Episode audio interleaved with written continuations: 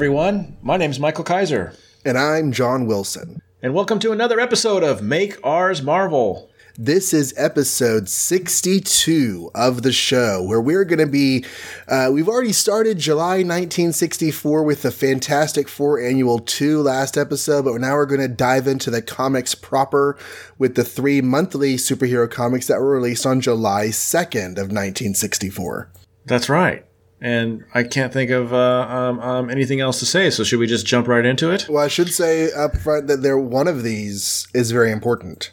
Really? Well, it's you know we, we made a really big deal when we did Daredevil about how Daredevil was like the last new thing. yes. But we do have a lineup change this episode. Yes. People might be missing this fella, so we'll see. I think I was, but we'll get to that. First, we got to get through two others, though. Yes. And I think I'm up first because you did the FF annual. All right. So you have Thor, or sorry, wow, I was about to say Thor number 108, but that's not fair. It's really Journey into Mystery number 108 with the Mighty Thor. Um, and like you probably already said, came out July 2nd, cover dated September of 1964. And it is by Stan Lee, the idol of millions, illustrated by Jack Kirby, the toast of the town, inked by Chic Stone, the man of the hour, lettered by Art Simek, the people's choice and it's called At the Mercy of Loki, Prince of Evil, guest starring Doctor Strange, Master of Black Magic. So, man, what a setup. Uh, let's get into this story that I'm going to try and remember now. Um, it starts with Thor, like, waving his hammer around in public in New York on the streets, and everybody's like, oh my God, he's gone evil. What's going on? But he hasn't gone evil. What happened, I think, and we can maybe discuss this because I'm not really sure. But what happened is off camera or off panel before this big splash page of him being evil is he was flying around and he sees a guy about to get or a kid like chasing a ball into the street, but he flew past it. So he didn't have time to go back and stop the car that's about to hit the kid. So instead he smacks his hammer down really hard and that makes the entire street like bounce with tremors which makes the the truck like bounce over the kid who's laying in the street. it's very So plausible.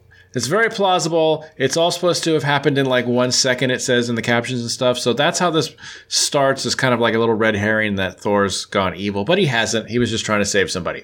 Um, then he goes to fly off, and just like a Amazing Spider-Man annual, suddenly there's Doctor Strange there. But unlike an Amazing Spider-Man annual, there's actually a plot point to it. Um, he uh, is calling for help, Doctor Strange. His like phantom ghoul ghost white face thing just appears out of nowhere and says, Help me. So Thor goes over there and he finds Doctor Strange on the floor. Doctor Strange is like, Oh, I have no energy. My evil enemy, Mordo, tried to do a spell on me and I'm dying. So Thor calls doctors and then remembers, Oh, I am also a doctor. So he turns to Don Blake and the doctors, I guess, show up, or the police, or the ambulance, or something. Because next thing you know, we cut to surgery. Now, I don't know what's wrong with Doctor Strange. They never really say, and I'm not sure what kind of surgery he's performing. But there's a whole room full of people, and there's like a window full of people watching. Like it's this big surgery deal. The problem is, of course, is whatever's killing Doctor Strange is apparently mystical in nature. So Don Blake's like, I don't even know what this is, but my one power as Don Blake is I can talk to Daddy. So Oh, he doesn't talk to dad. Oh, I'm sorry. He doesn't talk to dad. Dad tries to talk to him. Dad's going to war. And as he's in surgery, Don Blake is in surgery, dad reaches out and says, Hear me, my son. Come back to Asgard and help us fight. And he's like, I don't have time for that right now. So then Odin, so he just ignores him. And Odin is like, What? Nobody ignores their dad. Nobody ignores Odin, especially Thor. He'll get his when I get back from this battle. Um, meanwhile, Don Blake somehow manages to save the doctor anyway with this surgery that's not very specific. And Doctor Strange is like, hey, if you ever have a favor or whatever, ever need anything from me, you let me know. Oh, and while Odin is off to war, guess who escapes Asgard? Uh, Loki turns into like a bee or something and floats past Heimdall. And yeah, he gets down. So Loki comes back to Earth. He masquerades as an old man. The old man hangs out in Don Blake's office waiting for him to return. The old man has a cane. Uh, the old man makes a point of falling over as Don Blake comes into the office. Don Blake, being the good guy that he is, helps him to his feet. Both canes fall to the ground. The old man hands Doc or uh, Donald Blake a cane, but not his cane. Because guess what? His cane is picked up by the old man and tossed out the window, only to then be revealed as Loki. He snatches um, um, Jane. Don Blake tries to turn to Thor, but hey, this isn't my cane. Do! So Loki gets away and he doesn't know where his cane is because he like tries to hobble his way down to the street because we have to remember that Don Blake can't walk very well without a cane. He is uh, uh, uh, uh whatever hobbled or something. Um, once he gets down the street, the cane's gone, so he cashes in his his his favor that Doctor Strange owes him, who's still like recovering in a wheelchair and stuff. He's like, "Hey, don't ask me any questions, but can you find my cane?" Sure, I can do that with my ectoplasm form. So he goes around, he finds a couple bums that are like turned it into a fishing rod, and uh, Don Blake goes over there try and get it. They almost get into a fight over it, but luckily Strange is still there in his spirit form and scares the guys away. Don turns to Thor. He he then asks uh, uh, I don't even remember. There's a back and forth communication or miscommunication between Odin and Thor. Like one wants them, and then the other wants them, and neither one of them answers. So then they, oh, he thinks like I hate you. You know, you hate me because I didn't answer. Oh, I thought you hated me because I didn't answer. You know that kind of nonsense. Yeah. Um, Anyway, there's also a cameo a la Amazing Spider-Man Annual of the Avengers who come by and they're like, "Hey, do you need our help?" No, this is something I must do alone because it's my solo book. So he flies up to the top of the Empire State Building and using his Highlander Mjolnir powers, he can sense where another god is in the city. He finds Loki. Uh, they get into a fight, but Loki has an advantage in that he's kind of holding Jane hostage or Thor doesn't really know where she is exactly, and then Loki like so he doesn't like go full out, and then Loki creates uh, Thor's greatest weakness, a hole, and Thor falls in it, and it turns out Loki's keeping Jane in like this weird mystical other dimension. Once he thinks he's defeated Thor with a hole, he's gonna kill Jane, but Doctor Strange is also still there, even though he's not physically there to help Thor, and he like blocks Loki's attempts to destroy Jane somehow with his amulet or something. Mm-hmm, makes a bubble which which gives Thor enough time to climb out of the impossible hole, and he beats up uh, Loki and gives him one big Super Thor Captain Marvel punch, which is enough for Loki to say, "Okay, I caved. That hurt really bad, my kidneys." And he he uh, reveals where Jane is, and then like this cloud appears above him, and an arm from Asgard is like, "Hey, you're supposed to be in Asgard," and takes him back. Um, and then Thor and Odin are kind of like, oh, I thought you weren't talking to me. Oh, I thought you weren't talking to me. Oh, we still love each other. Great. Oh, but you still like that cursed woman. How am I going to get you to stop liking human women? Urgh! And then Thor and Jane fly away. The end. Yeah. Something like that. I think I got the communication part messed up because I don't remember exactly how it worked, but it's basically right. I mean, Odin reaches out to Thor to say, "Hey, come fight with me," and Thor's uh-huh. unavailable. Right. Then later, Thor reaches out to Dad, say, "Hey, Dad, help me," and Dad's not available because he's at oh, war. Right. And then Dad's like, okay. "Oh, I feel bad for you know being mad at Thor." I reach out to him again, and of course, Thor is busy. He's like, "Can't talk right now, Dad." And uh, yeah, so where just, were you when I needed you? right. Yeah. Okay. The time for yeah. talk is past. Right. So this was um, mm. Doctor Strange's second team up with Thor, which I never really think of Doctor Strange and Thor as being a match. You mean the first one where like they didn't know they teamed up, kind of? Is that yeah, that the uh, yeah. Strange Tales issue? Uh huh. Right. It's almost like so Thor and Loki appeared in Doctor Strange in Ditko's uh-huh. book, and now Doctor Strange is appearing in Thor. It's almost like Kirby is trying to get Ditko back, except that when Ditko used Thor, it was right after Kirby had used Doctor Strange in the Fantastic Four. So Ditko oh. was just making it even, and now Kirby is escalating. And when will we ever have world peace? Jeez, maybe that is the behind the scenes. Who knows? I don't know. Um, it's an okay story. I don't know if it was like my favorite. There was some cool. I like the you know Don Blake and Doctor Strange interactions. That was interesting. Mm-hmm. Um, but I do think it's like weird that we don't really know what's wrong with Doctor Strange or what kind of surgery they're doing or any he of that has stuff. Aunt May sickness. He has sickness. Yeah, that's what it is. He's just sick. That's the worst. I mean, the, the, he has he has a bad case of sick, and he has to go have surgery to repair the illness. Right. So that's, that is exactly what they said. I think. Mm-hmm. And it's a supernatural sick So he has to tap into his Thor brain to do the physical surgery and cure the supernatural illness. Okay, that's how he did. He didn't ask his dad for help. That was later. I forgot. Yeah. Yeah. So that was kind of cool. He's like a doctor, but he also has supernatural knowledge now because he has that part of his brain too. So now he's a doctor doctor. Yeah. He's, a, he's an Asgardian doctor too. And we've sort of. seen both Thor and Don Blake tap into the mind of the other. That's becoming a thing they can do now. Um, also, Doctor Strange was called the Master of Black Magic in this, which we have not had for a while. Yeah, I still think that's a weird tagline, but that's just because my modern sensibilities associates black magic with bad magic. But I don't think that's what they meant. I think all magic was just black in the 60s or something. Do you think that it's head cannonable? That's a word now. Uh huh. That Doctor Strange realizes Thor's secret identity here. Well, if he later revealed that he figured it out, I wouldn't be upset about it. I don't know. Like, it is kind of weird. Like, hey, find my stick.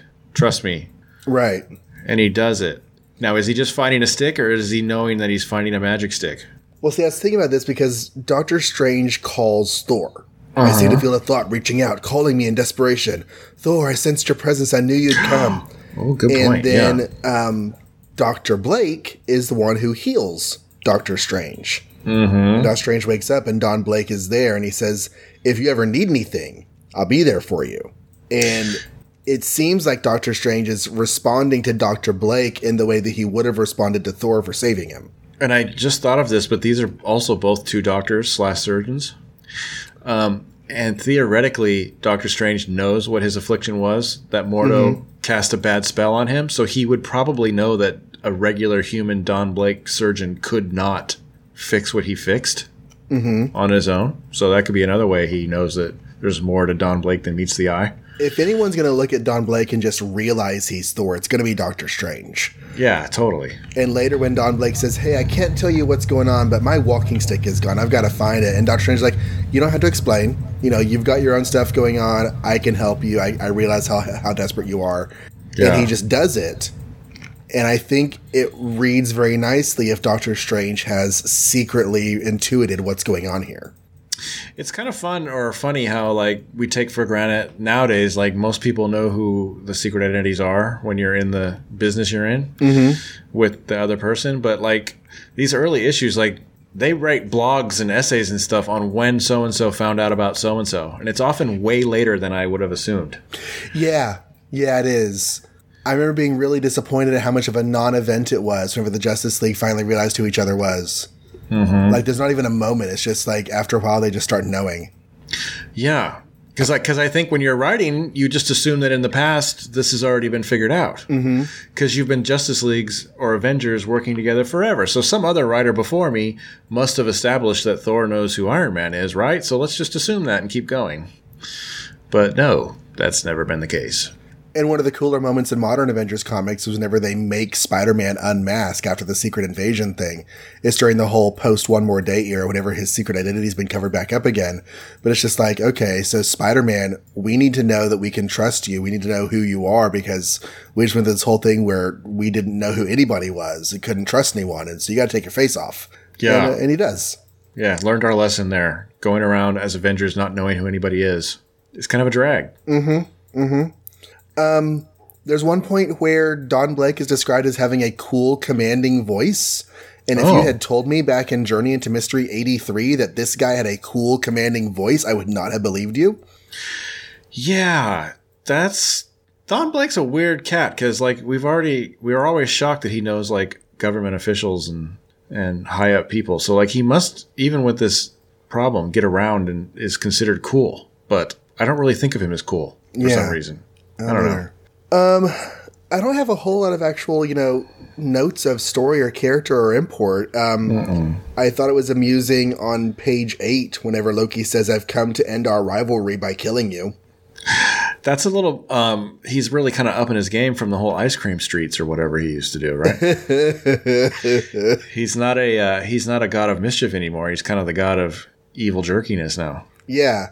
You know, we, we, we- we've been brothers. We've been bickering ever since we were young, and, and I, I've come to end the fighting by, by killing you. You're going to die now. Mm-hmm. After I went off with your girlfriend. Yeah. So now he's becoming uh, evil Loki. And maybe you could headcanon that, that it's just because he keeps getting defeated over and over again and he's getting annoyed. But on the other hand, that's been happening his whole, you know, immortal existence. So why now? Yeah. Um, wonder what kind of war Odin's going off to. Is that just a common thing in Asgard? They go to war all the time? I, I, I feel like that was just a natural thing. Like, you know, got storm giants somewhere, you got to put them down. I feel like you know, in the movies we're, we're presented with the nine realms are at peace, but like uh-huh. they had to uh-huh. they had to make that peace happen. And between Thor and Thor the Dark World, that peace was not so set anymore. So apparently in this Marvel universe, at least in 1964, Asgard doesn't do that on Earth though, often or ever, because we would probably notice mm-hmm. going to war with us. So they're going to war with eight or you know the other seven realms, I guess. Right, other out there in in Asgard heaven and humans are just being left to think of them as gods from a long time ago, maybe that did or didn't exist until Thor showed up. Um, uh, uh, I'm wondering randomly now if, if other beings and others of the nine realms look to any of the other realms as deities or gods. Does anyone in Muspelheim or Niflheim or whatever worship Asgardians or storm giants or whatever? It seems like the Asgardians consider themselves the top dogs of the realms, but I guess that's not necessarily true. Yeah, I feel like because where, where, would like Olympus fall into these nine realms, or is that just a whole different page somewhere else? Yeah, I feel like that's a, a parallel thing. Okay, so there's nine realms, but that's not the entirety of the universe. No, that's the entirety of the universe that Asgard cares about. Right, but I assume in Norse mythology, it's the entirety of the universe. Yeah, I don't know it's Maybe weird if you, if you, really like try to draw the geography of it because like you know midgard is part of yggdrasil the tree of life and all the different realms are part of that but at the same time in greece is mount olympus which reaches up to the home of the gods in mm-hmm. you know olympus uh, at the same time you have you know the the various asian pantheons and I remember there was a mini series during Secret Invasion, the second time we talked about that story, where like all the different pantheons teamed up together to fight the Skrulls. Wow. So that was pretty cool. So that I guess that's a quote unquote problem you might have if you're trying to incorporate all these different uh, mythologies as facts. I guess in mm-hmm. the same universe because there's going to be issues with that. So I guess we just assume the nine realms is a part of the universe, and there's lots of other realms yeah. that have like Hercules in them and stuff. And they can go from one to the other because they do. Thor and Hercules meet each other, and, and, and that happens. But mm-hmm. I don't mm-hmm. think it's super easy. If I remember right, the first time that Thor and Hercules meet, there's like something where they act like Thor accidentally stumbles across the portal realm boundary or something and didn't mean to. So that just makes me wonder, and it's not going to answer in this book, but like, does that mean that uh, of the nine realms, does that mean that Odin thinks he's the boss of those nine realms, which include us? And does anybody else come along, like say Zeus or something, and go, um, actually, no, I'm in charge? Or, uh, you know, who gets to control what we know and don't know? You know, there's during the the era of Thor of the Eternals saga, there is some stuff with like Thor uh, with Odin and Zeus and working together to deal with the whole Eternals situation. So like like the heads of the pantheons are aware of the other pantheons, and there is like almost like a camaraderie or an agreement or a I don't know uh-huh. a ceasefire pact of truce or some sort. Yeah, like it reminds me of that scene in Kingdom Come where all the ethereal figures are hanging out, deciding fates and stuff like that. Mm-hmm, mm-hmm. I imagine the same thing happens in Marvel. Like big, powerful heads of heads of mythology probably hang out together once in a while to come up with rules and things. Yeah. I don't know. But just the last couple comments on this story, like the Avengers show up and they are like all up in his gear. Like they're just like, dude, Thor, and they're like in his face, and Thor's like, no, no, get away! I must fight this on my own. This is very reminiscent of the annual we just covered with Spider Man, who said the exact same thing. Mm-hmm. Like the Avengers are probably going to start developing a complex pretty soon. and it's kind of weird that they're he's he's just so into you know shooing them into stories that they don't do anything, but they're there. Well, I actually kind of like that, you know, occasionally you have a solo Avenger story that like the team will show and interact with the solo character. Yeah. I think it should be handled with a little bit more like, I don't know, grace than it is here. But like the idea of, hey, you're an Avenger. We're, we're Avengers. Do you want to go Avenger this together? And yeah. That seems like a Yeah. natural move. Yeah, the idea of this whole like I want to do it alone thing is just kind of bonkers, but It is a little bonkers. I must go find my woman alone. yeah. Um, I was amused because Thor's hammer evidently has line of sight detection of any immortal. Yes, like you said, I think last time we talked about Thor. Thor's hammer can do whatever it needs to do. Mm-hmm. Yeah, it's kind of a cool idea, but at the same time, do other gods have the ability to sense when a god is near? Because they don't have hammers. So is it just exclusively a hammer thing, or is it a god thing, or both, or whatever? I don't know. Heimdall can see them. If he looks at them, he can see them coming. Mm-hmm. Um, we've talked about how Odin's sight seems to be pretty limited as far as you know godly vision might go. Although he can mm-hmm. project his eyes out there, so I guess I guess if he looks, he can see. Right. he's just um, not self-aware. He's just not aware of everything. Yeah, he's basically using satellite technology here. Like this is this is one of those things about like the whole flat earth conversation is like the entire reason we have stuff like cell towers and satellites and everything is because of, you know, curvature of the earth and the higher you go, the more earth you can access because you're above the curvature. Um, it is worth pointing out because he says the line, I'll go so high even to the other end of the universe if I have to. I'm like, okay, you're going to get diminishing returns after a while. You're going to get farther from Earth, and like the other half of the planet is always going to be blank to you no matter what. Yeah, that's true. But, anyways, But, uh, geometry yeah. and math and all that stuff. And magic. Yeah. But I liked a lot of this. Um, I feel like it's it feels like a weirdly pointless story when you take it all together, but like a lot of the bits and pieces are pretty cool. I'm liking that Doctor Strange is getting more screen time, but I would like him to actually participate in some of these adventures. They keep relegating him to be like the guy who does the thing that they need done, but otherwise stay out of my way. Right, he's the mystical plot device. Yeah, so maybe next time he can actually show up and have a cape or something. That'd be cool. Although we can't uh, really say there there haven't really been a whole lot of like I'm going to go over to your book and team up, and then you're going to come uh-huh. over to my book and team up. That doesn't really happen a whole lot. I think Spidey and Torch are the only ones who've been doing that. Yeah, because like even Ant Man, when he went to help the Fantastic Four, didn't help them fight. He just gave them advice on shrinking, mm-hmm. and then later gets captured immediately. You know, like and they never not- came to his book to play. I guess the Avengers and the Fantastic Four fought the Hulk, sort of. But that's about it. Yeah, we haven't had like a team up, team up. That's true. All right, but guess what? There's a backup story. Tales of Asgard. Tales of Asgard, home of the mighty Norse gods. It's called Trapped by the Trolls. Fantastically written by Stan Lee, faithfully drawn by Jack Kirby, fabulously, fabulously inked by Vince Colletta, finally lettered by Art Simek.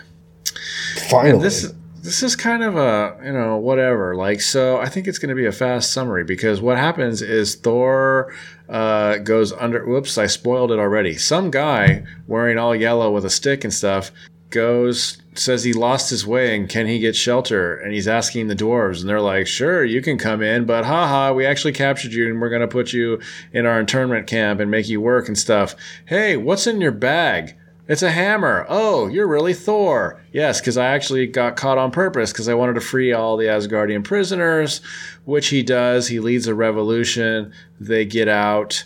He seals the hole that the dwarves are in, and the end, right? That's all that really happens. and he creates he ends slavery for all time. Oh, right. He's the one who cured slavery. I forgot. Yeah, Thor cures slavery. In Asgard or everywhere? He says everywhere. Well, this must take place in, you know, 20 years? Maybe Thousand years? I don't know. Yeah, weird. Um, the king of the dwarves here, Sindri, this is his second and as far as I could find, last appearance. So I guess he and the magician are going to go off together to the land of two appearance characters. Okay. Um, we did see him in issue 103. Do you remember? Remember how Thor had to deliver a branch of Yggdrasil to Mimir so he could make the first humans out of it? Oh, yes. And so Thor, he went to Mimir in a flying space boat. Right. He got that flying space boat, which was called Skibladnir. He got that from Sindri. Okay. And the flying space boat has significantly more appearances than Sindri has. So Sindri helps him with a boat, but then also enslaves his people? I guess. I guess. Like the whole dwarf thing is interesting because like I'm a, you know, D&D Lord of the Rings guy where I just think of dwarves. When you say dwarves, I think of a species of people that you know, probably range from good to bad like humans do. Mm-hmm. And this is much more like a, you know, like they're these evil subspecies of trolls or something. I guess they're mischievous and have occasionally captured people, and when they capture the people, they force them to work. Because dwarves are always industrious. That's one thing that I always associate with dwarves is they're always uh-huh. mining and working and making. Right. And so enslaving other people to the mining and working and making for them would make sense, except like the Lord of the Rings dwarves like take pride in their making. And like they would never have like human slaves make stuff for them because they're the friggin' dwarves. They're gonna do it themselves. And like the one dwarf, uh, like what's his name? You already told me, and I forgot already. Um, Sindri looks different than like the weird pink demon things in the caves that are actually doing the enslaving. So are they supposed to be the same kind of people, or?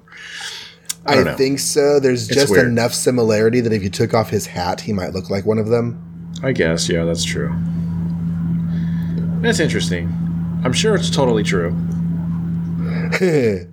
Before we get to those uh, those comments, had you guessed this was Thor from the first page? Uh, yeah.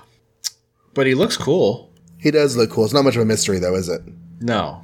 I mean, pretty much all these backstories are about Thor. Right. Unless the I other person's it, in the title. It could have been about Balder because we have been having a Balder run, so possibly it was Balder, but nah.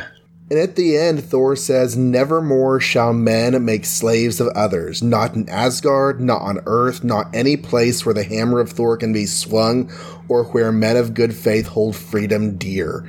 And I was like, okay, that's a nice sentiment and all for 1964, but it's really, really disingenuous. He certainly did not follow through with that. Nope. that's a lot of work for him, just, you know, having to maintain that sealing one hole, how does that suddenly somehow like uh, you know carry over to the rest of the entire universe? I don't know. Yeah, but there's there's slaves everywhere, not just Earth, but I imagine you know Skrulls probably got slaves and Kree's got slaves, and I don't know what else. I guess those are places that either Thor can't swing his hammer or men of good faith don't hold freedom dear. Whoops. Oops. So, going to our uh, notes from our Asgardian advisor, and this is Gene Hendricks, Gene Gene, the podcasting machine.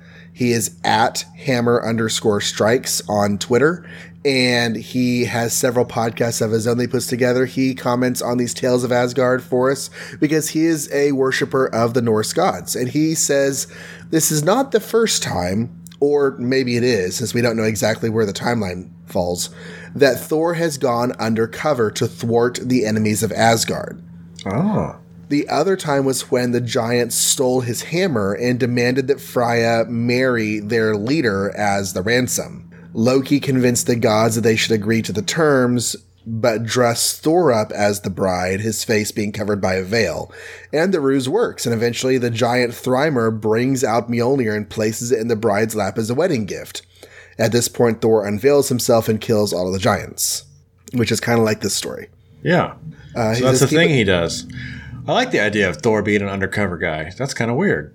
Yeah. But it's neat. Um, he says, keep in mind that in the lore, Mjolnir is simply too heavy to be handled by any god other than Thor. But if a giant was strong enough, they could lift it, which is how they give Thor the hammer, and the giants steal his hammer. Uh huh.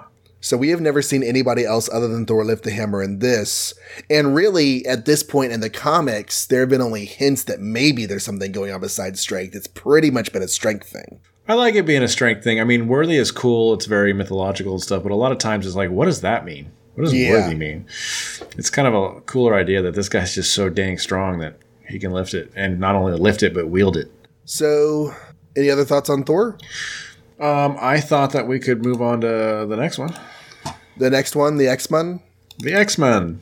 X Men Seven. So this is the return of the Blob, and also co-featuring the evil you know who's.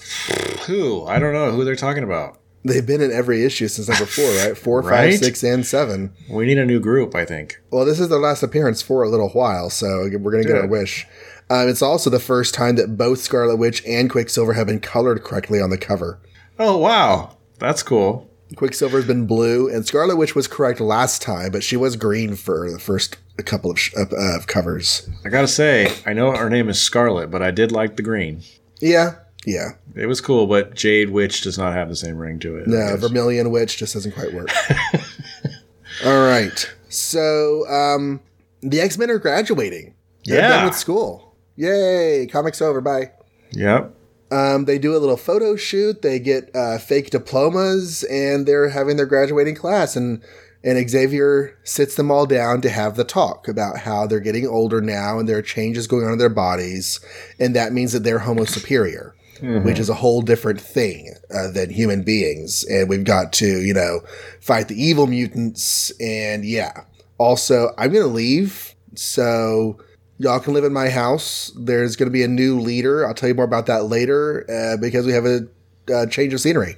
Yeah. So we go to an old uh, ramshackle mansion. Evidently, it's Mastermind's mansion, and the next meeting of the Brotherhood is going to be here. Scarlet Witch has shown up first, and Mastermind tries to put the moves on her, and she will have none of it.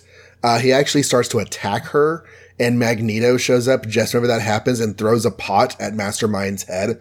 Uh, Quicksilver's like, Wanda, are you okay? And she's like, No, I'm fine. I'm chill. It's cool. He didn't do anything. Um, and Magneto says that they have a new plan to defeat the X Men. Um, then Xavier is talking to Scott back at the mansion, and he's like, "Okay, so you know what? You know how I said there'd be a new leader? That's you, dude." And Scott's like, "Me? I'm the new leader."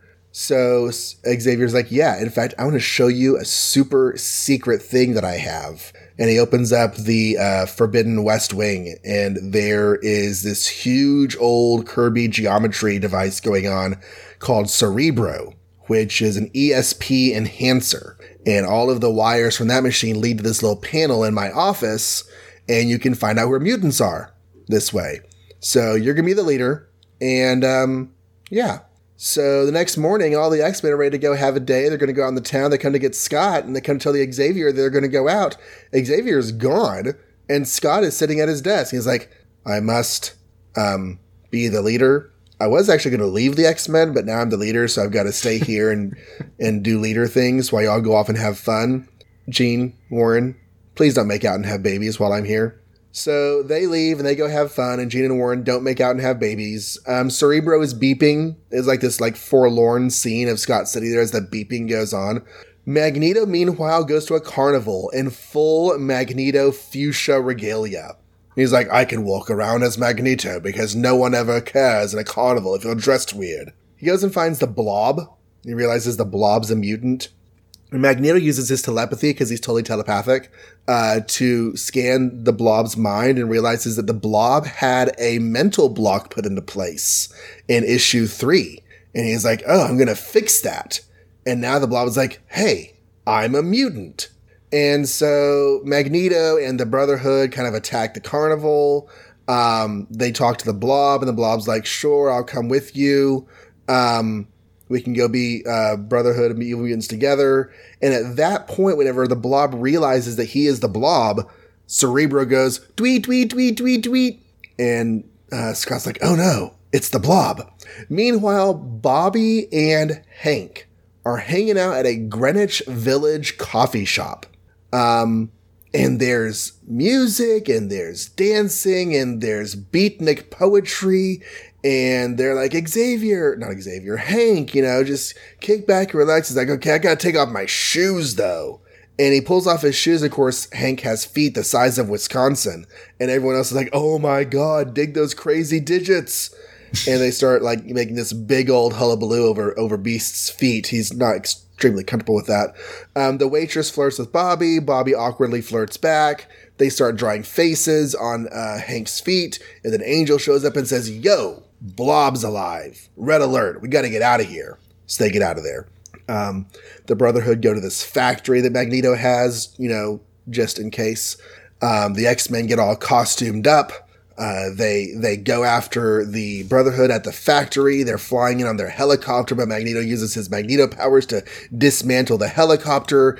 Uh, they see the Blob, and they're like, "Oh my gosh, it's the Blob!" And they try to take on the Blob, and um, Angel can't beat him, and Jean Grey tries to lift him, but his feet stick to the ground.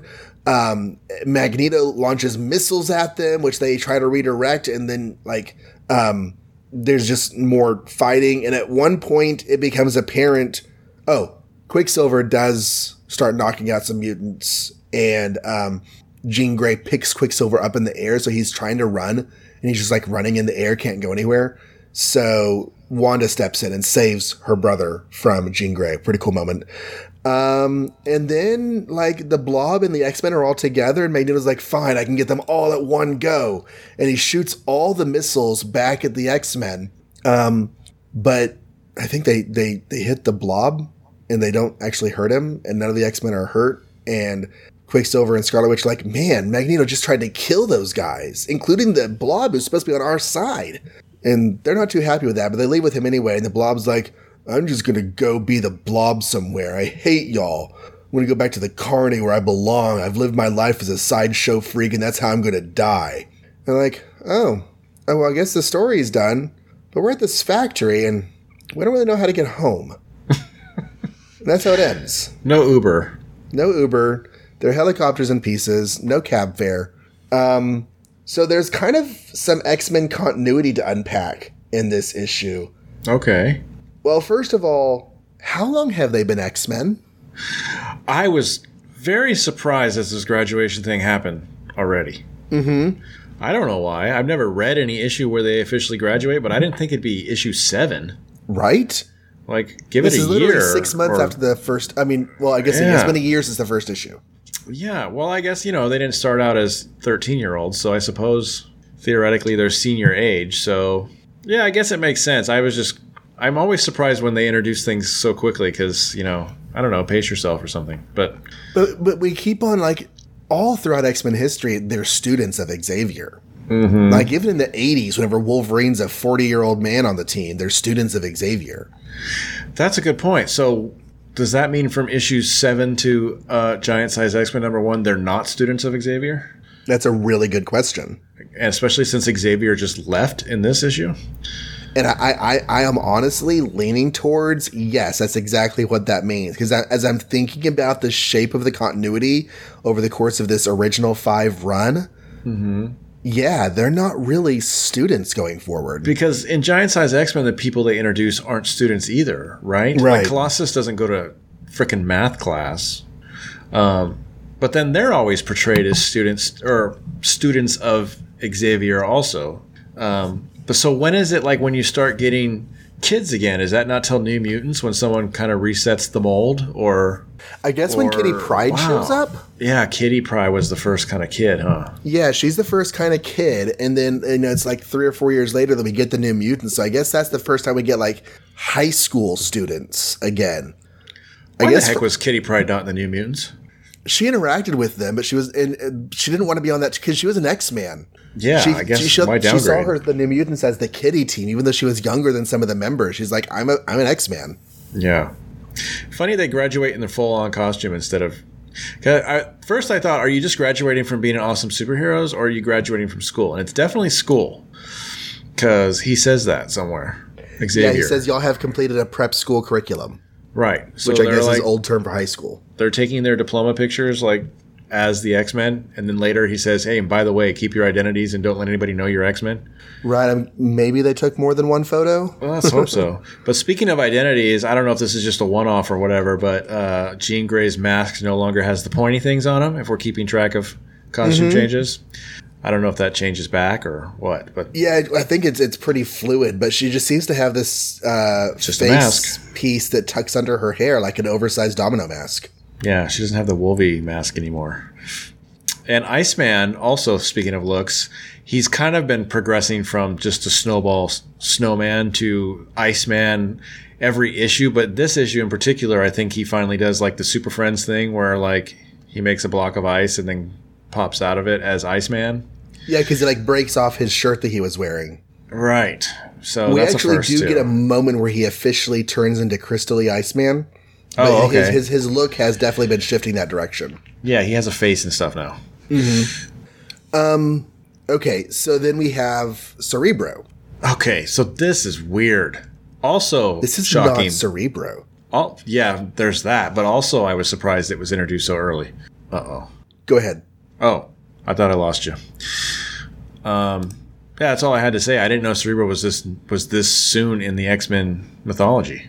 Yeah. Um, and it's weird because you know we think Cerebro, we think it's the the device that Professor Xavier plugs his mutant brain into to scan the world. Mm-hmm. That's not what it is, though. It is a device that on its own scans the world, and it's almost like it's designed for non telepaths, non psychic people to use. It's actually much much more useful in this version. Mm-hmm. Because if only Xavier or equally strong telepaths can use it, then it's like, dang, we got to have one of those guys around all the time. Right. He even says he doesn't actually have much use for it because his, his own powers are enough. But if he's leaving, he's giving Cerebro to Scott to use. Now, the other thing that's weird about it is it doesn't just detect the blob. It's like, oh, the siren went off. It's telling Cyclops that the blob's memory has returned. So it's like not just finding mutants, it's stalking mutants somehow. Yeah, it's weird when it decides to register a mutant. Okay, because obviously Magneto's just walking around. Mm-hmm. The the the Toad is walking around out there. Scarlet Witch, Quicksilver, they're just traipsing about. Cerebro's not saying anything to detect them. The Blob Right. is also just walking around in the carnival. He is still a mutant. Cerebro does nothing, but then Cerebro like cares when the Blob realizes he's a mutant. So after much thought and deduction, I have decided that Cerebro's power is to detect when a mutant is going to be important to the story. Yeah, that could be, or I don't know what what the other explanation could be. It's funny that there's like a little sign on it that says known hostile mutants: Magneto, Toad, Mastermind, Quicksilver, Scarlet Witch, Blob, which is blinking, and then unknown. So at some point, it detected somebody that it knows is hostile but doesn't know what it is. Yeah. That's or it's just like too. an extra extra field for okay, we don't know who this is, but if you detect anyone else, Yeah, make this light light up. yeah, like it knows the intention of the mutant, even though it, we haven't met it yet. Anyway, so it needs a little. It needs to be fine tuned a little bit. But Or the maybe it's design a is really cool. super early appearance of Omega the Unknown, but that's a random, very obscure reference. Could be. Um, Scott. Oh, go ahead. Go ahead, Scott. I was going to say Scott is such a, uh, a dour sourpuss guy. Mm-hmm. Who is it that does the um, um, some sort of? Oh, it's what's that X Men podcast we love so much that I don't. Jay and Miles explain the X Men. Yeah, she's got like a a uh, sketchbook collection of times that Cyclops is happy. Yes. So like the artist gets to pick like him eating ice cream or something. So it's like the idea of him being happy is never in these books. Cyclops having a good day is like such a random thing. Yes. So now he not only wanted to leave, now he feels like he can't because he's all about obligation and guilt. But like he can't even go to the carnival with them because no, I better stay behind and what pay the PG&E bill or something. I guess. I guess. Like why can't he go? And why is like he's immediately separating himself from them as their leader, which I suppose kind of makes sense. But you have been their friend and their teammate for four years. Um, so it is also a little weird that you just put on a green suit and s- sit behind a desk and act like you don't know them. Maybe he just figures that he's supposed to do what Xavier did. Like that's his job now. Yeah, that is exactly what he's doing. Um, he also talks about how he's like he was wanting to leave the X Men and he was going to go like find a doctor who might be able to fix his eyes. And I'm just wondering if he should call Karen Page because I hear she knows a doctor in a in a backwater hometown somewhere that can fix eyes. I don't get that reference. That's a Daredevil reference. Oh, fix eyes, yes. Boy, that's weird. I forgot about that, that he said that, though. Like, it's funny, as of this recording, we just kind of finished recording uh, X Men 3, which the big crux is like, you know, should you cure your mutantism? If you could. And here he is, like, trying to do that. Yeah, Or is he trying to just fix his eyes to this point where, like, they don't just blast all the time? Like, he's not trying to get rid of the lasers, but he wants control over them. So maybe if you got the right contacts or something. dude. Why is Cyclops never wearing contacts? Because there's no Ruby Shouldn't that Quartz be a contacts. possibility? Yeah, you'd think. Ask Tony Stark. He can invent elements. So we've talked about how it's a it's it's an unusual power. It doesn't it's not supposed to be used, but I've come to the conclusion that this is just the way things are. Magneto's telepathic. Magneto has Xavier's power set plus magnets. Well, there's another way to read page 8. Strange. This is a mental block. I cannot penetrate his mind. That's because you're not telepathic. but no, yeah, he straight up is apparently telepathic. I'm interested to like read the handbook now and see if they actually say like that as part of his known powers or something. Yeah, I, I went online and talked to the people at the Marvel fans, you know, Facebook group and the Age of X Men Facebook group. Evidently, over time, um, it comes out that his helmet actually gives him some ah. limited telepathic powers. He does not have them innately. Well, I'm I'm down with that because then at least it explains the weirdness without actually giving him that ability. Right. In the Avengers versus X Men miniseries from the '80s, one of the plot points is him needing his helmet because he's like he's lacking those telepathic circuits and he wants them. I guess if you wear the helmet also to block telepathic attacks, it could stand a reason that it also works the other direction. Although blocking telepathy is not a comic thing; that's a movie thing. Oh, they never have that in the comic. I think after the movies have it, the comics eventually have it. All right, so that was a great idea. Yeah, Why is he wearing this dumb helmet all the time? That's why. Okay. for the style, he is a diva. it is a cool. He likes the knights. So Bobby has um, a prospective girlfriend. He's flirting with Zelda. She is the um, waitress at this random coffee shop. By the way, side note, retrack, rewinding the podcast just a little bit. This place is in Greenwich Village, mm-hmm. and the Thor story said that Doctor Strange was also in Greenwich Village. Sure. and I was not entirely certain that we had seen Greenwich Village established as his location yet. And did you find out, or am I supposed to remember? Because I don't I, I could. I, I, I did not go looking. I feel like, yeah, but that's the problem with like knowing things that are gonna come is like you kind of don't pay attention to when things first happen. Right, and they could just be in a random captions, and we don't pay attention because the captions are sometimes easy to skip over. I feel like they've had captions about his lair or where he lives, so I don't know. They probably Yeah. have described as being in Greenwich Village, and I'm just not thinking about it. But Zelda's last name is Kurtzberg, so Okay. I have to believe that she's probably named after Jack Kirby. Okay, definitely Jewish. Well, Jacob Kurtzberg is Jack Kirby's real name. Yeah, is she a regular character, or I thought this was just a throwaway thing? She becomes a recurring character for a while in this original run. Okay, cool. I didn't know we were getting an introduction. Yeah, she's a she's a person. Cool. Like, like, just like uh, Doris, oh, Dorrie Evans. Dorrie Evans. We're going to be just as disappointed, probably. I think she has more to do overall than Dorrie Evans did. But we'll, we'll find out as we go. Um, I hate whenever the boy I'm flirting with runs off with other boys. Yeah, yeah, yeah. This is so such a '60s scene right here. Yeah, On it's page- page so 12. 60s. Oh, jazz is still popular, and all these kids are digging it, and they're saxophone guys, and I think someone's playing an oboe. That doesn't even make sense. There's a bassoon in the band. Oh, bassoon. That's what I mean. Yeah. There's no bassoons in that, but okay, whatever.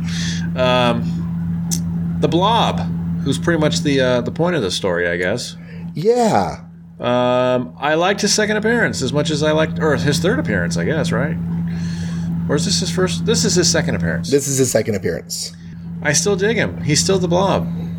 yeah, he um he they don't really bring it up, but like he knows where the X-Men live.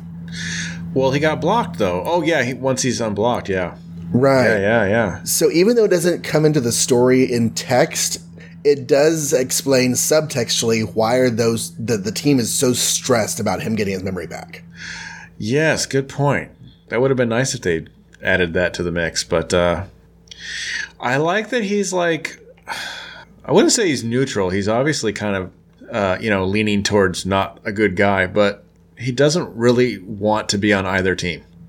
And both guys are like, "Yeah, be with us, be with us." And he's like, "No, you're both stupid, and I'm just gonna go be the blob."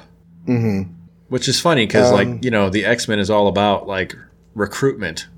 Who's going to recruit first? How did Magneto even find the blob? I don't know, but Yeah, evidently he was just walking through the carnival one day. or he's Well, he yeah. told the Brotherhood he had, had a he had a plan to destroy the X Men. We didn't hear what that plan was going to be. Yeah. So is there any like see I you do a you can we should plug it. You do a Let's Talk Wanda Twitter thing. Yeah, that I It used to purposely be at It's Wanda Time, but now it's at Let's Talk Wanda because that name became available. So there are three good moments for Wanda in this. I was gonna say I, I skip over those because I don't want to be spoiled. But yeah, what are what are the three good Wanda moments? So at the beginning, when we first see the Brotherhood, Mastermind is really coming on to Wanda. And she stands up to him. She has she has no time for him.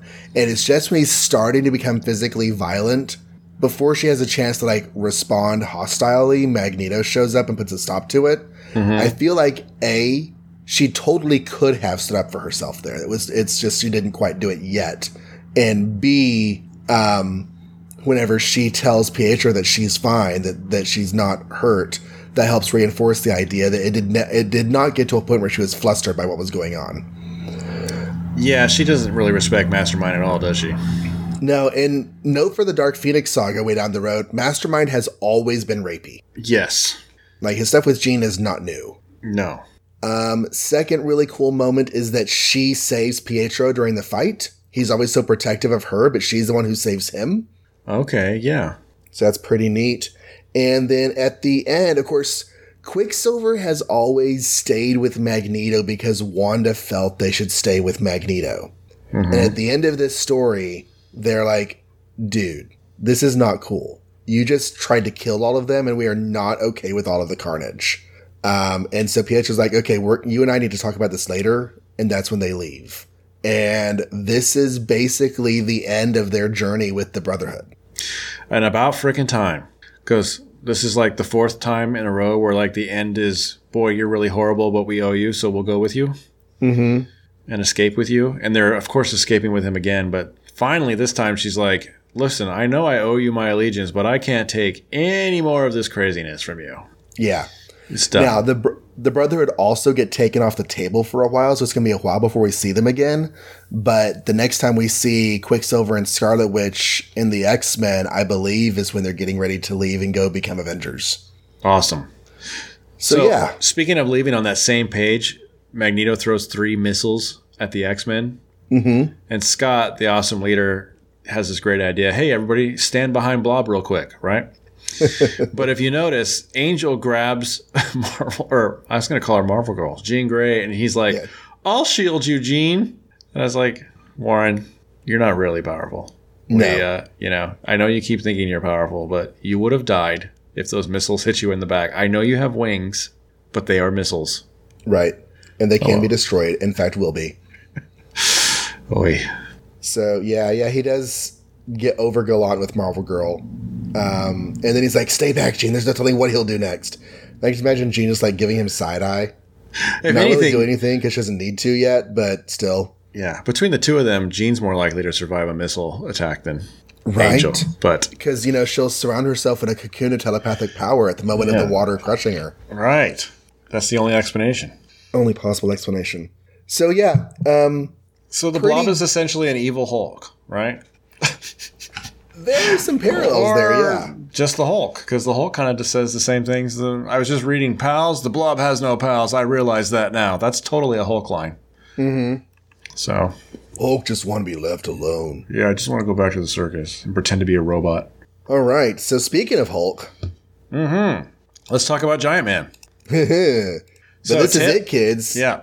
Tales to Astonish, number 60, brings back into the fold a regular story feature for The Incredible Hulk, which we haven't had since issue number six, way back in whatever year that was. It's been over a year. So, yeah, It's been over a 1960. year. He's basically kind of meandered through other people's books, Avengers primarily, but also a little FF and some Amazing Spider Man. Yeah, it was the Um, end of 62. Okay. So, it's and- been it's been a year and a half. So last issue he fought Giant Man, and now he's earned the right to split the cover right down the middle. So now And from the now, corner box. and a corner box. So from now on, we get a Giant Man and an Incredible Hulk story. This one, like I said, is issue number sixty. Excitingly written by Stan Lee, exquisitely drawn by Dick Ayers, extravagantly inked by Paul Reinman, and emotionally lettered by Art Simek. It's called The Beasts of Berlin, and it opens with Giant Man and Wasp, and Giant Man is surrounded by his fans, but instead of like just showing them movies of the time he got beat up, he's actually upset with them and like scaring them away. And Wasp was like, "Gosh, what's the matter with you? You're so evil." And his fans are like, "It's okay, Giant Man. We understand. You're a person with feelings and stuff." Uh, but it turns out like Hank's best good ex FBI friend Lee Kearns. Um, was investigating over the Berlin Wall or whatever the uh, some sort of like new technology he heard about, and he gets captured. So this has really made Hank upset, and that's when he uh, reveals to the Wasp, I think for the first time in this issue, or she knew about his ex-wife. Remember, kids, he had a he had not an ex-wife, he had a he had a wife, um, and she died uh, in Russia. Like I guess like I can't In even remember Hungary. now in Hungary, okay, but some sort of Soviet thing. So um, I can't even remember the circumstances of that. Like they went there back for a visit, thinking it was safe, and then she got kidnapped, and he never saw her again, and they assumed she was dead and all that stuff. So he's really been scarred by that. And for the first time, he reveals that to the Wasp. She's like, "Yeah, I knew you had a wife. I never really knew what happened." And oh, poor Hank, so sad. And he's like, "Yeah, so that's why you're not going to Russia with me, because you know, just like her, you could be killed." Even though you're a superhero and she wasn't, but that's okay. And she's like, I understand, honey, anything for you. And so he goes there and he goes to the wall and he turns to Ant Man and easily scales over it with some cool Ant Man stuff. And he finds his friend Kern in an interrogation room and he calls the ants to like attack the guard who goes running out the room, like, oh, ants are all over me. Um, at which point he makes his way inside as Ant Man, turns to Giant Man. He meets Kern. Kern's like, "Oh yeah, hey, I know who you are," and he tells him all about this project. Apparently, the uh, Russians or whatever are are have figured out a way to make apes intelligent. So they're going to make an army of apes, communist apes. It's like, oh no, this is the worst because they're bulletproof or something. I don't know. Anyway, um, so they're trying to get out. Giant Man has to beat up one of these smart apes, which he does, and his friend's really impressed by his superhero awesomeness. Um, but then, like, I think it catch on to him, and they send more apes, and he can't beat up six apes. He can only beat up one ape. So instead, he turns to Ant Man and escapes as the apes like attack each other, kind of. Um, and then he gets an ant, and he flies over to the gun that turns apes intelligent and he figures, you know, if I just cross this red wire with the blue wire, I bet this happens. And he points the gun to the bad guys, and guess what happens? It works in reverse, and they all turn to like ape like intelligence, and they're all kind of like comically hopping around like uh, monkeys for some reason, not gorillas. But anyway, um, and then what happens? Then, oh, he Empire Strikes Back styles like those six apes that he escaped from earlier by flying around with a cable and and getting them all stuck. He then smashes the machine as Giant Man. He and Kern run to escape, and they just smash right through that Berlin Wall. At which point they're safe because they're on the good side. Um, Kern says thanks. Giant Man flies home, and he and Jan uh, go out to dinner or something. Oh, she she saw him on the news, and she's like, "Wow, you were really up to something." And he's like, "Yep," and he smokes a pipe. It's been a long time since we had a Me Bastard story. Remember them? Remember the Me Bastards? Oh yeah, I'm kind of glad we don't have them that often anymore. Yeah. Iron Man, he like because the Mandarin's commie. Um, yeah. But they, they sort of make that a little bit different. yes, super commie. So, remember how he had a wife?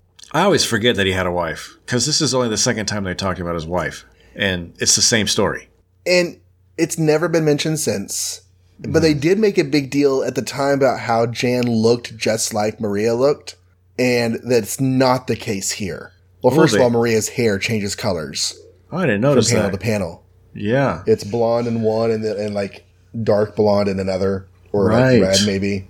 Um, I feel like they read the Marvel Tales annual, which reprinted that story, and they're like, "Let's revisit that idea."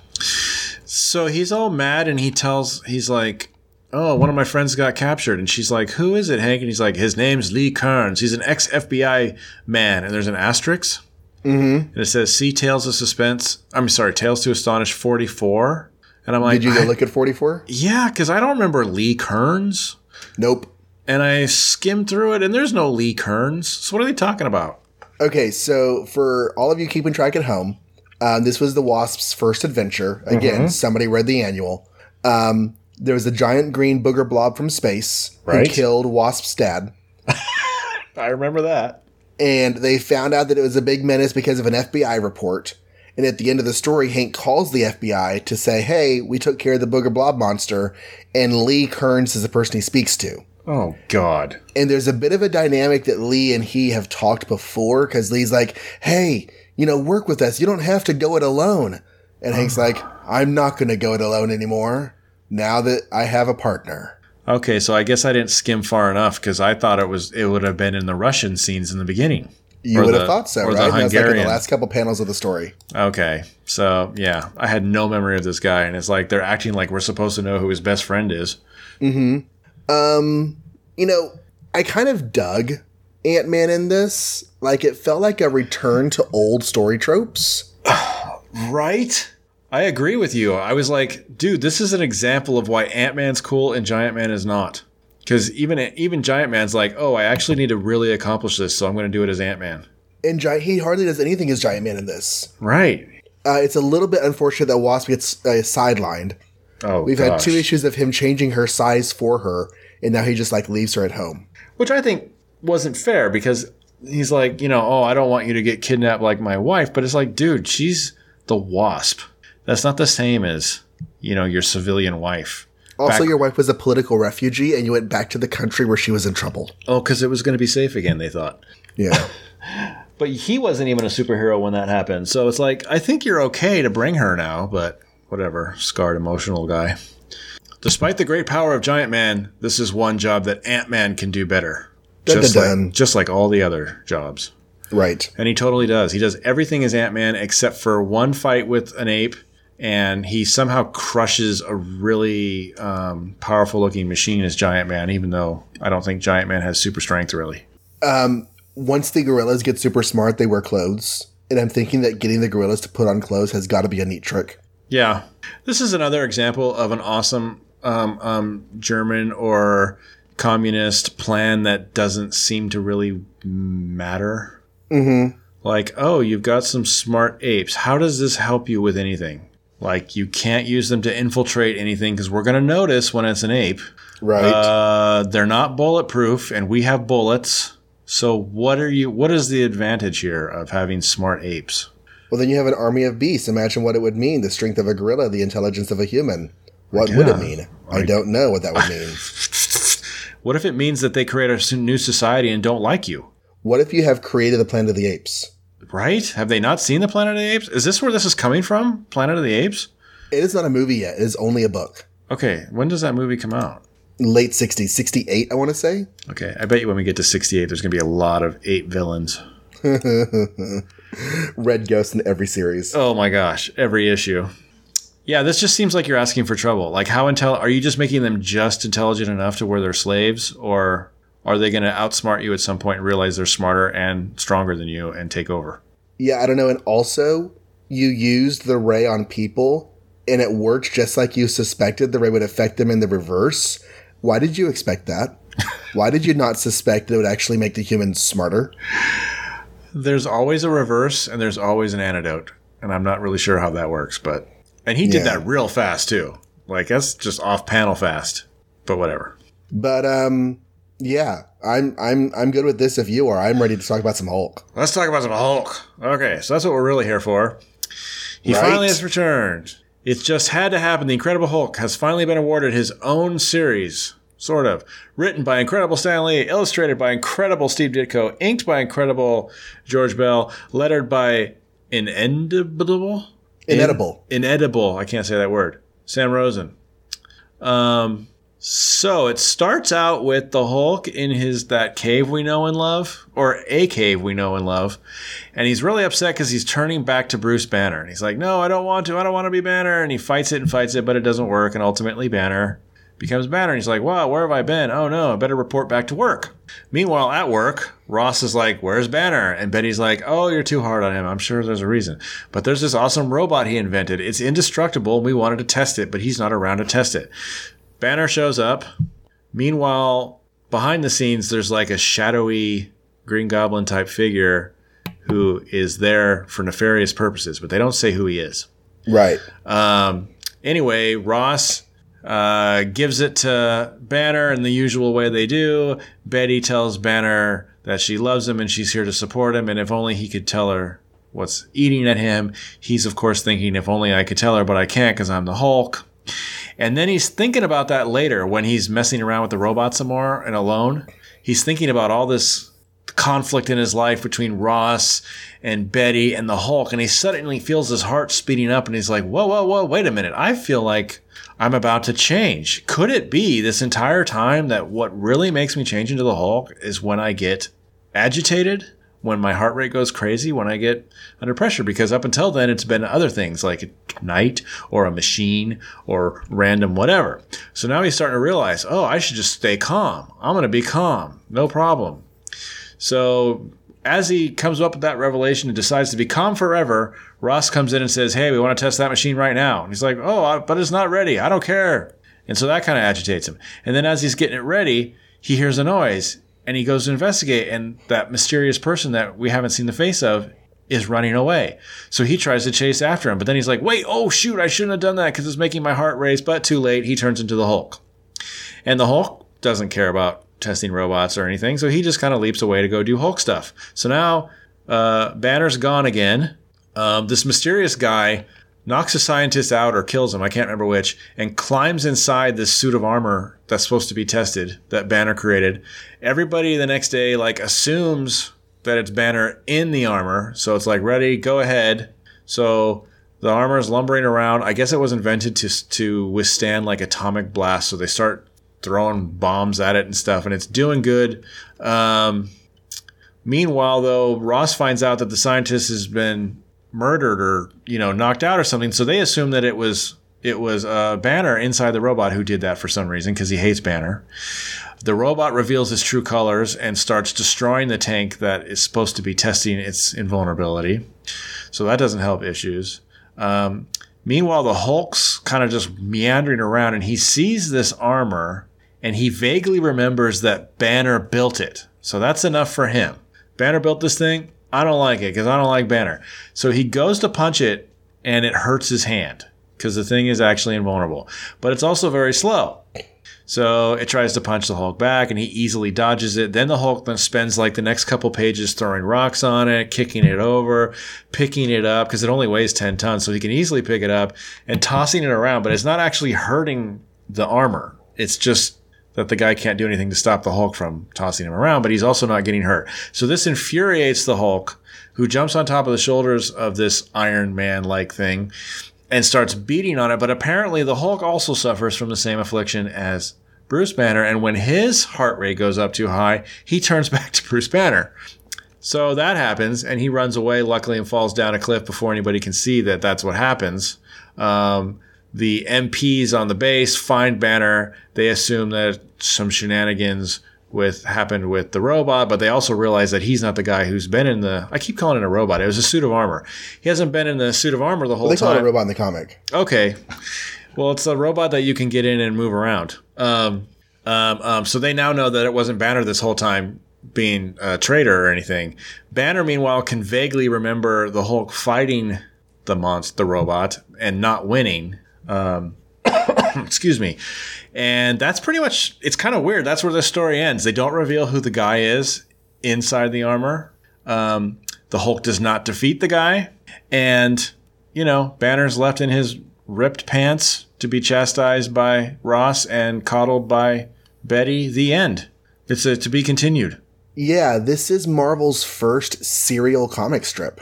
Like the episode kind of comes to an end, but like lots of open endings, and we're going to yeah. have continuing action from issue to issue. Okay. Yeah, I was kind of surprised it was over. And it left me wanting more for sure. Yeah. I thought it was a little awkward that we never find out who the shadowy guy is, but I also kind of dug it because it is serial. Does that mean we never find out? No, we'll find out. I think Okay, either good. next episode. I think next episode we'll find out. Yeah, that's what bugged me the most too. Is who the heck is this guy? I cared less about Hulk losing. I just want to know who the guy was. But So this is Steve Ditko doing Mm-hmm. the Hulk, and I feel like Ditko definitely you can definitely see his stamp on the way the Hulk is being presented psychologically as you know a, a um, psychologically tragic figure.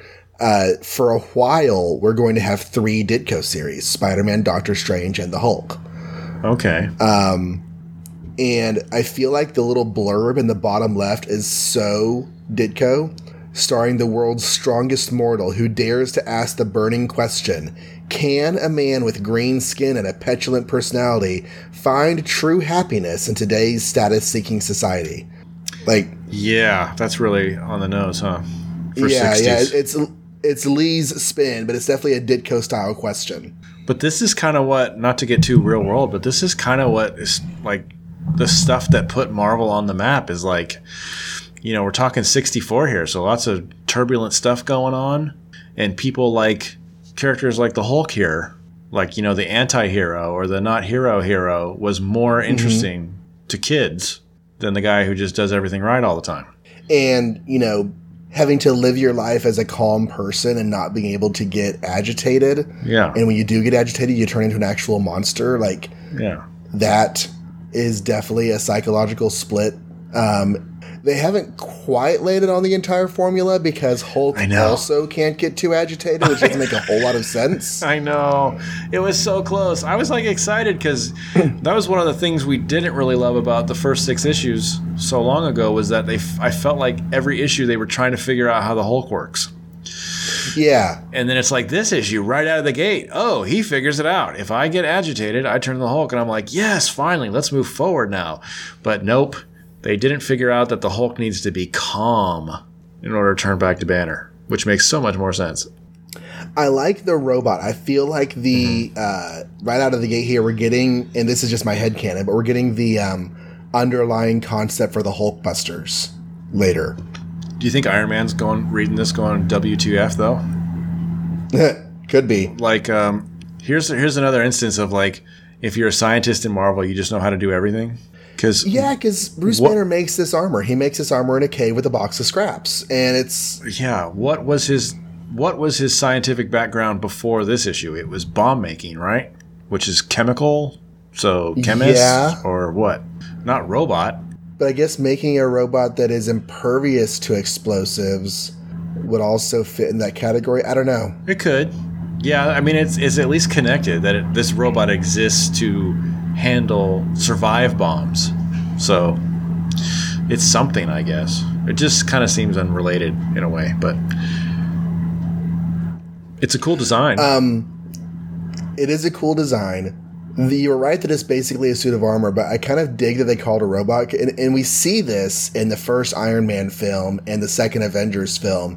When a human being is in an oversized suit of armor, there's a mm-hmm. lot of robotics going on. They're now controlling a mechanical machine. right. They're not just walking around in armor. So I kind of dig that. Which you know, if you think about it, like even if like Iron Man's regular armor, you imagine that motors have to move that stuff, not just his own arms and legs. Yeah. Yeah. So- there's some servos interacting with his muscles on that. So he's already invented the ability of his mind controlling mechanical things. So why not have a big giant armor that you just sit in the torso of? Um. Okay, so we have been pretty confident in pointing out sexism of the day in these comics. Um, we can't really ignore some implied homophobia going on from Thunderbolt Ross. Oh, let's hear it because I must have just ignored it completely. Well, it's it's it's implied because Okay. obviously Bruce Banner is straight, but the way that Ross talks about him, all I see is the fact that my daughter is in love with a weakling. How can you pick him when there are so many two-fisted, red-blooded men around here? I don't know. Mm-hmm. It's like, you know, Banner's too namby-pamby. Banner's too effeminate. Banner, Banner's not a manly man enough, and just those kinds of concepts are very directly connected to homophobia concepts. You think it's also the culture of the military um, that if you're not in the military, you're not good enough, or certainly not good enough for a general's daughter.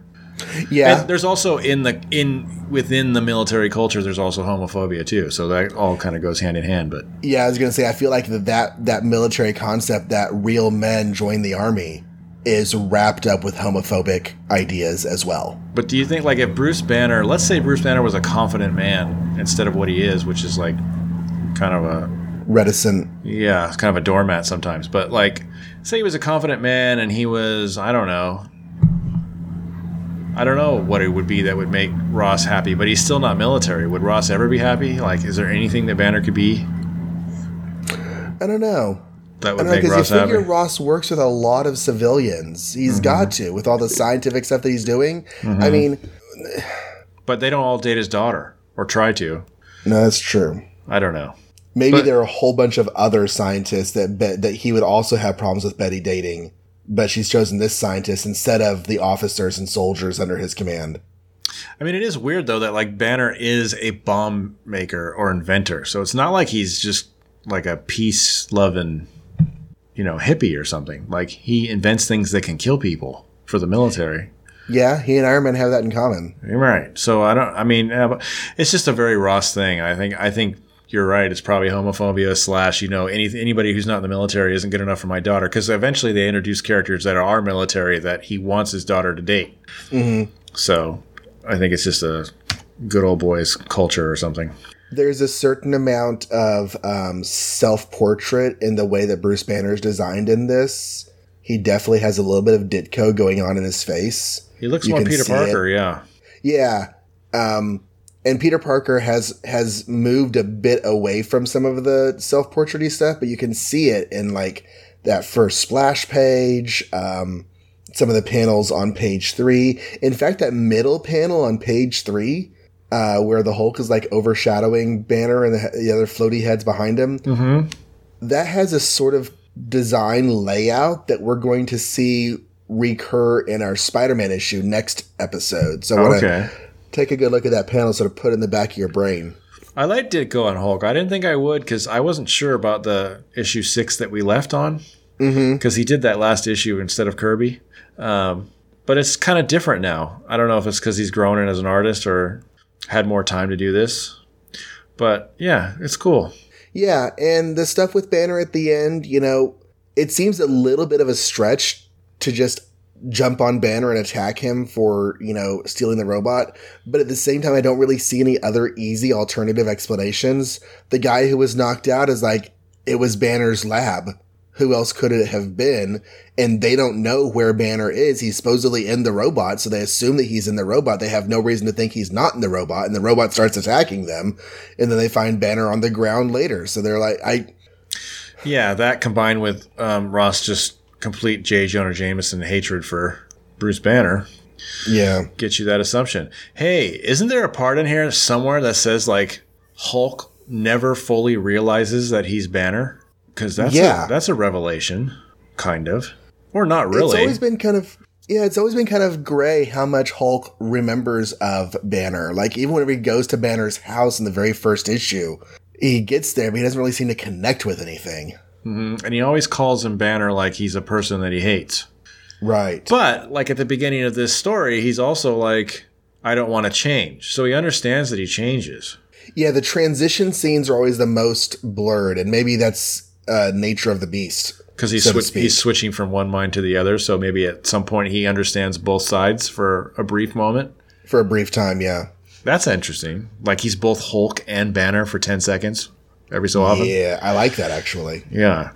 Um, and then I also like that they kind of went into how Banner too. We haven't had this before. Like Banner can have hazy memories of what the Hulk did while he was away. Yeah. So we haven't That's had that. Yeah.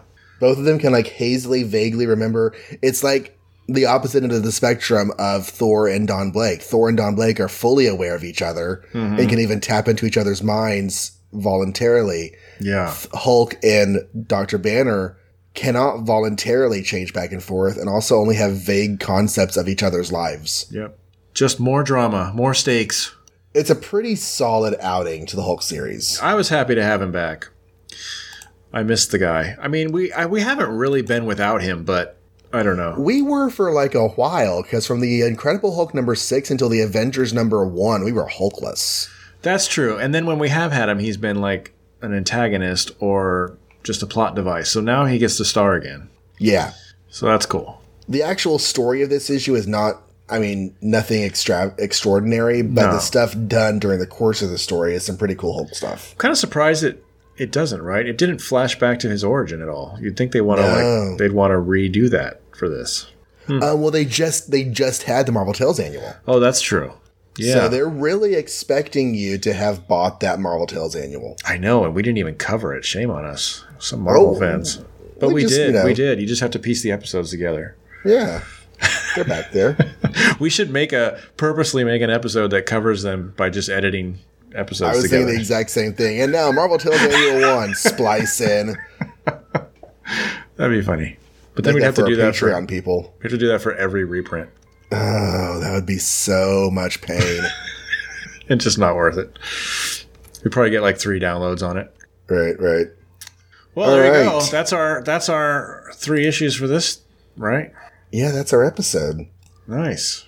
The Hulk is back, everybody. um, Hulk is back, bigger and better than ever before. Yep. And the blocks mem- the blob's memory has returned, and Loki is back in Asgard prison, which means nothing. We all know. Yeah, being in prison has no effect on Loki. so while I bring up our Twitter followers, where uh, what's our homework for next episode? Oh, homework. All right. We got s- another three issues. We'll do Sergeant Fury number 10, and it's on to Okinawa. That's all I know about it. Uh, Tales of Suspense number 58. Oh, that's just a little unimportant issue where um, Iron Man fights some red, white, and blue guy. And then Strange Tales number 125, where the new book of Thing and the Human Torch fight Submariner, it looks like. All right. I forgot that it was so. I thought it was like two months before Captain America gets his own strip, but it's one month. Yeah. This month they fight. Next month he starts. right? That's that's how it works now. You fight the guy who has the title, and then you get to split down the middle. All right. So over on Twitter, want to say hello to some people who've been following us recently. Uh, Bob Manoilovich has followed us both on Twitter and on Facebook. Uh, Quinn Green at Quinn2017. Bill Patino at Cloud Giant. I have a nerdy mind at Black Sheep number one and Uber Nerd. Comics are life. Uh, too young to be a beatnik and too old to be a hipster. Actual honest to goodness comics professional Alex Segura has followed us, which is pretty great. It's our first check mark on Twitter. Awesome. Uh, he wrote the Archies, where Oh. um, Archie and the band went on a um, musical escapade. And I think about five issues back uh, a year or two back. I really enjoyed that. He is currently the co-president at Archie Comics. Wow. So, Alex, if you are listening, I hope you're enjoying the show. Uh, Corey at GamerCorey33, Tyler Romo at Weird Movie Freak, hashtag Who Would Win at Who Would Win Show, which is a geek and comedy podcast debate between characters from comics and sci-fi, hosted by James Gavsey. We have Patrick Sharp at Please13, an LA-based library aficionado and nerd. Cinematic Age of Comics at Cinema Age Comics. Anything and everything related to superhero comics in the 21st century. And finally, Thomas Elsby at Thomas underscore Elsby, tortured soul courtesy of LUFC, comic book reader and collector. So thank you all for following us on the Twitsters. Um, if you, you know, see us tweeting on Twitter, please feel free to retweet new episodes. Feel free to mention and talk us up in your own circles. We really always appreciate that. It helps other people know that we are here doing our show. Um, and where can they find us? If you search by our name, Make Ours Marvel in your favorite podcast app, we should hopefully pull up there. Um, otherwise, go to makeoursmarvel.com and every episode there has a post you can just click play on, or there's links, specific links to like iTunes and Google Play and Stitcher, and also those social medias that we thank you on are on there. So Facebook and Twitter. And lastly, you can email us podcast at makeoursmarvel.com. We promise every once in a while we do a mailbag episode to read your letters and have fun with them. So write in. Scheduling has been a little bit weird lately, so we have not had a mailbag in a while, but we do have plans to do one in the very near future. So that is definitely coming. In fact, as this episode comes out, there should be a mailbag either like with it or just recently or maybe next week. It, it- it's it's like our plans are in the immediate future. Um, Over on Facebook, we have recently been liked by Kevin Arthur O'Donnell, Mike Jameson, and Brian Major. So thank you for liking us there. Please feel free to share our posts. Um, you can follow me on Twitter at John Reads Comics my Twitter there. Uh, my pinned tweet has links to all of my other Twitter stuff for the other stuff that I do. All the Pouches and Image Comics podcast, Super Selly Sentai, and audio commentary podcast on the first Super Sentai series, which is like the precursor to Power Rangers. Um, at Let's Talk Wanda, which is a tweet blog about Scarlet Witch at TFUK Podcast, which is the beginnings of a Twitter about a podcast that I'm launching this fall. And I think that might be it. That's not enough. I guess not. I need to do more. You need to do more. Stay tuned all for right. new releases. Yeah, stay tuned. Okay. Well, that wraps us up. So thank you all for listening. Until next time, and until Cerebro becomes sentient and gets a body, make ours marvel.